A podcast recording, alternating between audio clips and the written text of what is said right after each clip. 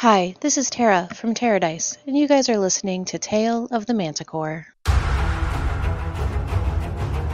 The following podcast is intended for a mature audience. Listener discretion is advised.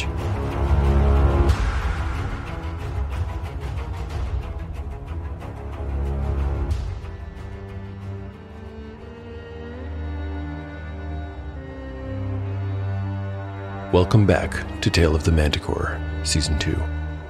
Like the creature from which it takes its name, Tale of the Manticore is a mashup, a crossbreeding between two different species of storytelling. Here, you will find the unpredictability of old school RPG paper and dice games with the storycraft of a dark fantasy novel. No character is sacred, and no character will be spared if the dice decide their fate is at hand. According to lore, the tail of a manticore is barbed with cruel iron spikes. There will be much pain in the days ahead.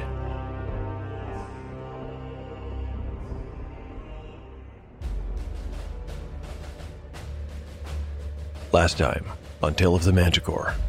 In Chapter 38, the party checks into the Turning Bull Inn in Mirpool after a long day's travel.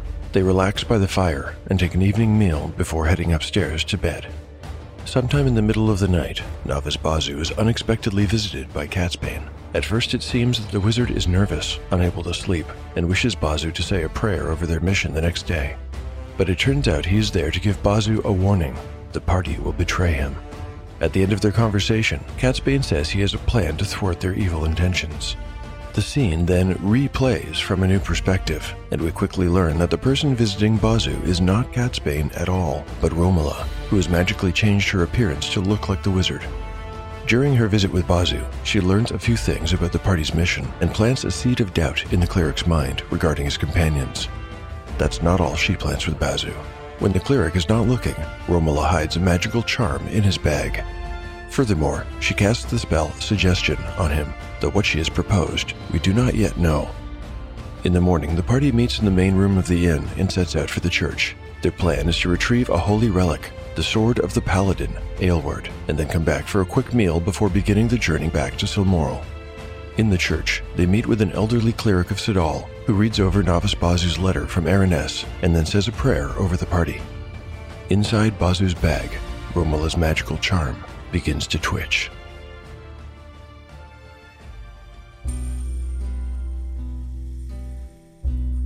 Chapter 39, Part 1, Day 116. 9 o'clock a.m. Three hours remain on the suggestion spell. Party status Yellowfly, 30 of 30 hit points. Shawnee, 19 of 19. Jace, 26 of 26. Catsbane, 12 of 12. Spells available. Catsbane has memorized Magic Missile, Read Languages, Mirror Image, and Invisibility. Praise Sidal. The candle did not glow brighter as the words were spoken. Instead, it flickered. Catsbane, who was looking at the flame intently, turned a shade paler, though nobody was paying him enough attention to notice. When the elder cleric opened his eyes, he frowned slightly, as though confused. Then he blew out the candle. Praise Sidal. Novice Bazu repeated the words, but his voice lacked conviction too. There followed a slightly awkward moment before the priest stepped to the side and allowed Bazu to lead the party down the stairs.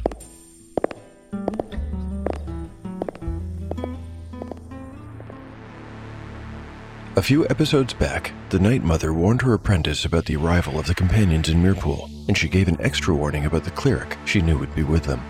She sent Romola out to deal with the threat, but before she did, she gave her a magical charm. This is the Sawyer's Thumb, and here's what it does. The thumb is a cursed item that causes the prayers of the bearer and anyone in their vicinity to fail. It completely inhibits the casting of first level clerical spells. Spells of second level have a 50% chance to fail, and spells of third level or higher are unaffected. The radius is 15 feet, and the charm only affects good aligned casters. When the elder cleric of the church cast his spell of Detect Evil just now, the spell did not identify anything. It did not behave normally either, but the caster was not made suspicious by this. He will notice it and be troubled, but his reaction will be to self reflect and self doubt, not to suspect. He is also not aware that the spell failed. He only knows that he did not detect any evil, and he did not quite feel the connection to his deity that he had expected. The torches in their sconces flickered and fluttered when Bazu recited the words to keep them safe from the magical glyph that warded the door to the crypt against intruders. The heavy slab door ground open, moving on metal casters inside a groove cut into the floor, and the companions passed through. He knows your thoughts. Intoned Bazu as he led them inside. Try to avoid thinking simple ones. The crypts under the Church of Sidal in Mirpool were five floors below ground. Only the first floor was fully open concept. Below that, the dimensions remained the same, but the area had been divided into rooms and hallways.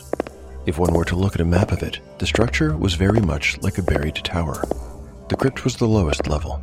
It was protected by several magical barriers and hazards, which would activate if those present were not accompanied by a cleric of Sidal. Of course, Bazu was such a cleric, so the companions were not in any danger as they navigated the torch lit halls. While some crypts kept their dead in sarcophagi or ossuaries, the Church of Sidal instead kept theirs cremated in urns, The halls of the Immurement. announced Bazu as they proceeded. Touch nothing. The walls and floor of this level were, like the others, cut from dark stone. Unlike the four floors above, this one's hallways were not squared off at the ceiling, but completely arched, with ribbed supports a fitted half ring between stretches of plain wall. It gave the place a scalloped look that caught the torchlight dramatically. Thin, dust covered tables lined the walls to either side, atop which were similarly dusty urns of various shapes and sizes. The companions could tell that they were painted, and many had writing or pictures on their surface. But the dust layer was so thick on them as to make everything look furry and gray. Some urns were as heavy looking and large as water pitchers. Others were delicate things, the size of egg cups. As the corridors were too narrow to arrange themselves otherwise, the companions walked in single file, with Bazu in the lead, then Yellowfly, Jace, Shawnee, and finally Catsbane bringing up the rear. The atmosphere this far under the earth was a little claustrophobic, but it was not entirely unpleasant. Although the air was cold and reminders of death were literally all around them, somehow the place felt very safe and had a feeling of tranquil strength. Bazu turned left and took them under another half ring arch support, down a long corridor, and into a chamber with three straight walls and one curved. Arranged against the curved wall on a wooden stand was a suit of armor of white enamel and steel. A great helm topped the suit of heavy plate. To the left, hanging from the wall by unseen hooks, was a heater shield with the symbol of Sidal on it. The symbol was an old one, a vibrant yellow sun with a serrated ring of red flames. Somehow, the dust that covered everything else down here had not touched the armor or the shield, nor had it touched the knight's holy weapon. To the right, also hanging from a pair of small hooks on the wall, was a longsword of simple but elegant design. A flame motif was etched into the blade that started at the hilt and continued halfway up the weapon's length. The edges from the midpoint to the tip were of a different metal than the rest of the blade, The Silverthorn. said Bazu. By now, the others knew that the name referred to both the hero and his weapon. Where are his remains? asked Shawnee, perhaps a little inappropriately, The paladin's cremated remains are in an urn kept behind his breastplate. replied Bazu, pointing at the armored chest. Now, I shall say one more prayer before retrieving the holy relic. Clear your minds of all sinful thoughts and open your hearts to the word of Sadar. Since this episode is powered by a ticking clock, the duration of Romola's suggestion spell, I need to determine how long it will take for the party to get to the church, retrieve the sword, and then return to the inn. I think it would take anywhere from two to four hours. In other words, the spell will be in effect for the full duration of their mission unless the maximum possible four hours is rolled. A simple d6 will determine this. On a 1 to 2, the party spends 2 hours retrieving the Silverthorn. On a 3 to 4, 3 hours. On a 5 to 6, it will take 4 hours. Here's the roll. Oh, okay. Well, I'll reveal the result of that roll soon enough. Also, while the party is several stories underground, I want to take a moment to find out what is happening on the surface. Specifically, I want to know what the weather is like. This might seem apropos of nothing, but I can see at least a couple of ways the weather might matter in the near future. Camertine is situated in the world of Merith, and it experiences all four seasons over the course of a year, with each season lasting roughly three months. Right now, it is about one month into winter. there's frequent snowfall, and it's cold outside. But what is the weather like on this particular day? In Season 1, I used a very simple mechanic to determine the weather whenever I wanted a random result. I'm going to use that same system now. I just roll a d20, and the higher the number, the better the weather. I'm going to use my metallic silver d20 for this roll in honor of the Silverthorn. Here goes. I got a 5. I think that's heavy snow. Not quite a blizzard, but bad enough that the party might consider delaying their return trip to Silmoral by a day. Speaking of the capital, a different kind of storm has been brewing over there for several days. Wander Middle Earth in the Lore of the Rings podcast, where we wander the world of J.R.R. Tolkien. In the Lore of the Rings podcast, we explore the inspiring tales and rich mythology of Tolkien's Lord of the Rings legendarium and connect it to the movies and the new Rings of Power series. Available on Apple Podcasts, Spotify, Google Podcasts, and more. You'll find a new lore packed episode every Thursday. Come wander and not be lost with the Lore of the Rings podcast. Between the Lines. On day 109, a week before the current point in the story, the demon, Azor Zul, completely took over the dead physical shell of Carrick Malmar. It climbed up Whitestone Cliff and entered the castle, where, using some kind of curse or spell, turned the king into a drooling idiot while the jester, Briar Patches, looked on in terror. It was Sinduan, the captain of the royal guard, who found the king in this state and ordered that the castle doors be shut. He also ordered the sealing of the Cernan Gate. It can be assumed that he began some kind of investigation after this. Sinduan is a very disciplined sort of man. He has no personal affection for Culfrey, but he does value the symbolic aspect of the royal line and respects the institution in general. In short, he is a lawful, loyal man who puts his personal beliefs aside and does his job to the best of his abilities. How would he have dealt with this crisis, I wonder? His investigation would have been kept very private. Sinduan would have looked for, but failed to find, Carrick Malmar, the Royal Archmagus, who, as far as Sinduan knows, is still alive, but in absentia. He would have informed a few of his most trusted men, and probably the High Priest of Vesaluna, too. Briar Patches, still cowering at the scene when Sinduan arrived, would have been put into custody and relentlessly interrogated. As for the Queen, she would have been told a lie. Her husband had fallen ill and must be kept in isolation. There's one more person that Sinduan would have told, and that is the new captain of the City Watch, Krell. But I wonder how much Sinduan would have told Krell. Well, I guess that depends on how much he trusts the man. Let's do a reaction roll, unmodified, to find out. 2d6. The higher the roll, the more he trusts him. The roll. A 9. That's on the high side. Sinduan might withhold one or two small details. I'm not sure what those might be at this point, but more or less, Krell would have a good idea of what has happened. No roll is needed to determine how the new captain of the watch would react. After a flicker of genuine shock and surprise, he would realize that this turn of events provided him a rare opportunity. Krell has always believed he was born for greatness. Well, here is his chance to manifest that destiny.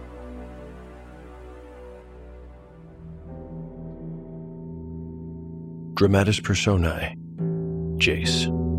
Seven years ago. Nudge Pickens hadn't been looking for a new recruit when he met Jace for the first time.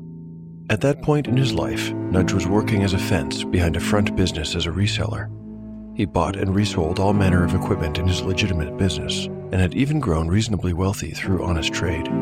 Add the proceeds from his illegal affairs, and Nudge was a rich man. He was not even 30 years old. Some of the items Nudge traded in were textiles, spun wool, salted fish, cider, grain, and ironworks.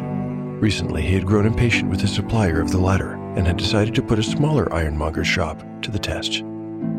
His test was a literal one, and it had little to do with the quality of the items. Nudge was, and had always been, more interested in the people he did business with.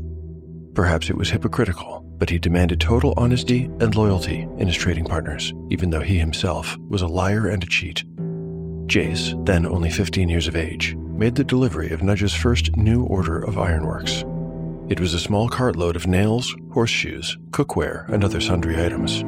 When Nudge met with Jace in his warehouse, where the younger man was to unpack the order and collect payment, Nudge deliberately overpaid him by three coppers. young Jace caught what he believed to be an honest error. He returned the three pennies, thanked Nudge, and returned to his shop with his cart empty. He thought little of the exchange. Jace did not enjoy working for the family business and daydreamed about becoming a member of the City Watch, so the merchant with his moon face and dopey eyes had not impressed him at all. But, although he did not know it, he had passed a test, and Nudge Pickens took notice. Over the months that followed, Nudge would engage Jace in short conversations every time he made a delivery. He missed nothing and soon learned that Jace was, in addition to being honest, loyal to his family, punctual, and dissatisfied with his current occupation. When Jace confided in him that he dreamed of joining the Watch, Nudge did not try to dissuade him. Instead, he offered to teach him how to use a sword. Although the merchant did not exactly strike Jace as a warrior type, he was the only person he had ever met who could teach him anything he actually wanted to learn. He readily accepted and soon found himself visiting Nudge for a sparring lesson, even when he did not have business to conduct. A teacher pupil relationship quickly developed that, over time, deepened into a genuine friendship. Eventually, after a few years, the day came when Nudge invited Jace back to his home after a sparring lesson in the warehouse.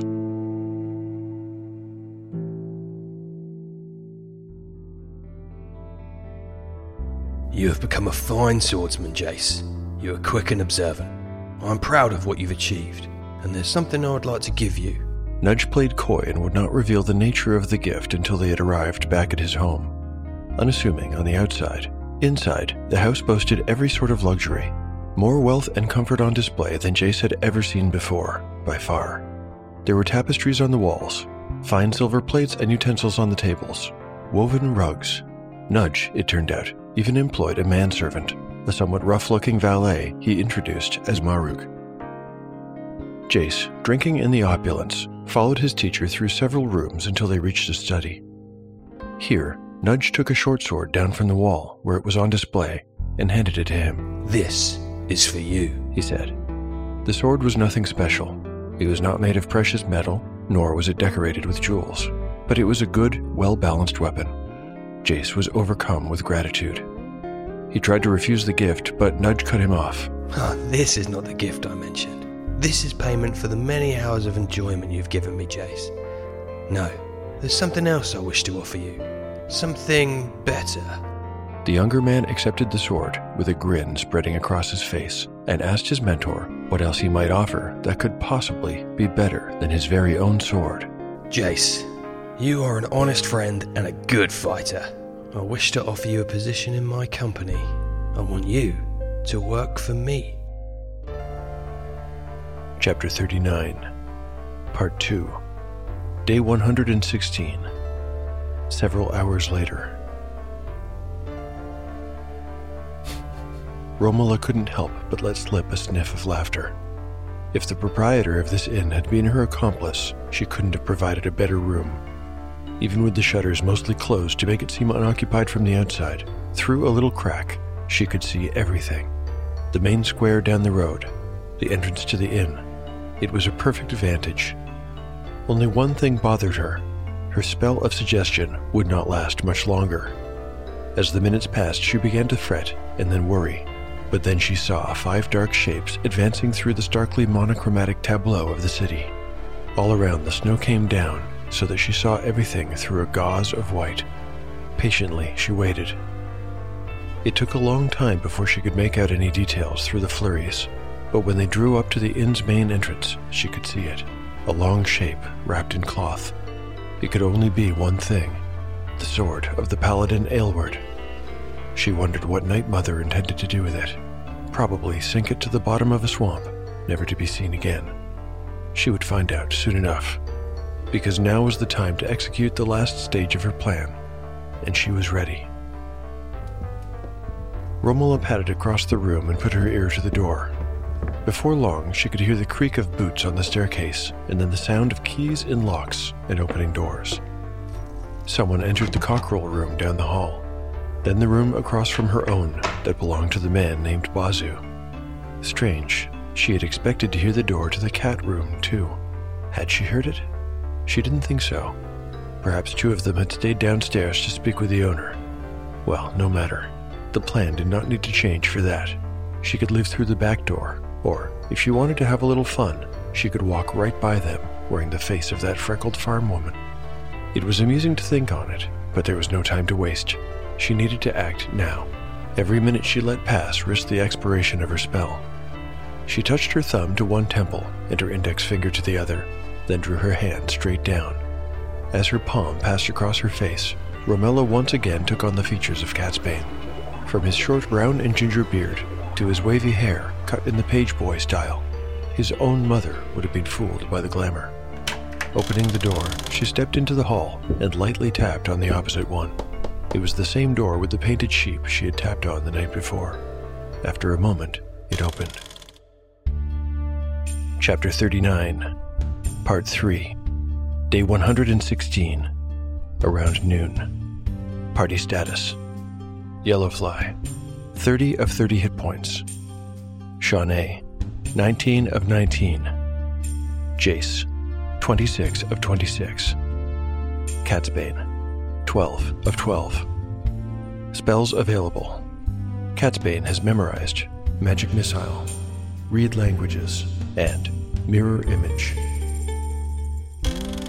Catsbane opened the door and came face to face with himself. Despite what Bazu had told them on the way back from the church, and even though he was no stranger to magic, he simply could not believe his eyes. The novice cleric had mostly avoided him all that morning on the way to the Church of Sidal and while they were inside. The only times Bazu had looked his way had been in quick, furtive glances. Catsbane had started to feel quite self conscious over it, but then, on the way back to the Inn of the Turning Bull, Bazu had suddenly blurted out, Catsbane, you did visit me last night, did you not? I'm sure it was no dream, and yet. Uh, nothing makes sense. The question managed to stop the entire group in its tracks. Catsbane had, of course, denied any such visit, and had been well and truly perturbed by the question. Yellowfly managed to get Bazu to explain, calming him down and telling him to start at the beginning. None of them could make any sense of the story until Bazu reported the other Catsbane's plan. You. I mean, he told me to wait in my room upon our return. Then he would tap three times on my door to let me know it was him. Together, we would leave through the back door of the inn and escape. He said he knew a good place where we could hide nearby.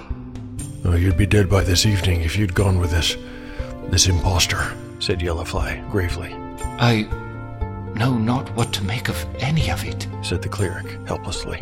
Nor do I, replied Yellowfly, but I do know what to do. After that, and with no apology, Yellowfly quizzed Catsbane for several minutes, finally asking him to recite his oath to the Church Guild. I shall no longer be judged by other men. I shall instead judge myself. I further pledge to uphold the secrecy of the Church, even at the cost of my own life. Very well. Are you quite satisfied? Yellowfly could not ask for better than that, and after a few minutes, he was satisfied that Catsbane was who he claimed to be. As they completed their walk back to the inn, Yellowfly shared his plan. Jace was to go into his room and wait for his signal. Fly would get Dawn clear of the inn. If there was going to be trouble, he wanted her far from it. As for Shawnee, she had a special part to play. He and the real Catsbane would go up with Bazu and go with him into his room. If there really were two Catsbanes, this was the only way to know for sure.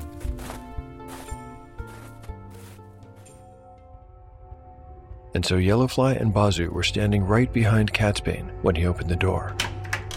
And there on the other side of the threshold was the doppelganger. When the two men locked eyes, reality seemed to flicker for an instant, and then it shattered completely. Thank you for listening to Tale of the Manticore. If you've enjoyed the show and would like to help to support it, there are lots of ways to do so. You can recommend it online or to friends. You can like and retweet episode announcements on Twitter. You can pick up One Shot in the Dark, the Pendulum world building tool, or Encyclopedia Manticorica on DriveThruRPG. Finally, you can rate or review the show on your podcatcher of choice. My sincere thanks to everyone for their support of the show. Right now, I'd like to share another one of your kind reviews. This one is on Apple Podcasts and was posted by the War Master Horace. The War Master Horace writes, I've been playing D&D since 1988, and I wish my campaigns were this good. From such a simple premise, such a rich story has emerged, with characters that you care about. I'm up to episode 55. Don't spoil it for me if anyone dies before the current arc does. Really enjoyed seeing how the world creation process has evolved. If you're looking for a new cameo, I'd recommend Ben from Questing Beast or the Dungeon Minister. Thank you so much, the War Master Horace. I think I had my first games in 1984, so we might be of about the same vintage. My games back then were not as rich as Tale of the Manticore, but they did have something I've been chasing ever since and can't get back. I try, but the wonder and magic of youth is a river you cannot step in twice. Still, making Tale of the Manticore has brought me about as close as is possible. Now, as for your voice talent recommendation, I have had the Dungeon Minister on the show in season 2. I'm definitely a fan. I haven't asked Ben yet. I assume he'll be too busy with Knave 2, but hey, Ben, if you're listening, get in touch. I'd love to have you on the show.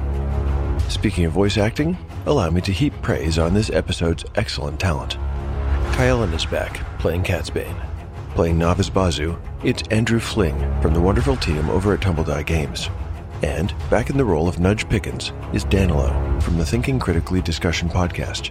Check out Danilo at thinkingcritically.co.uk or at thinkcritdnd on Twitter.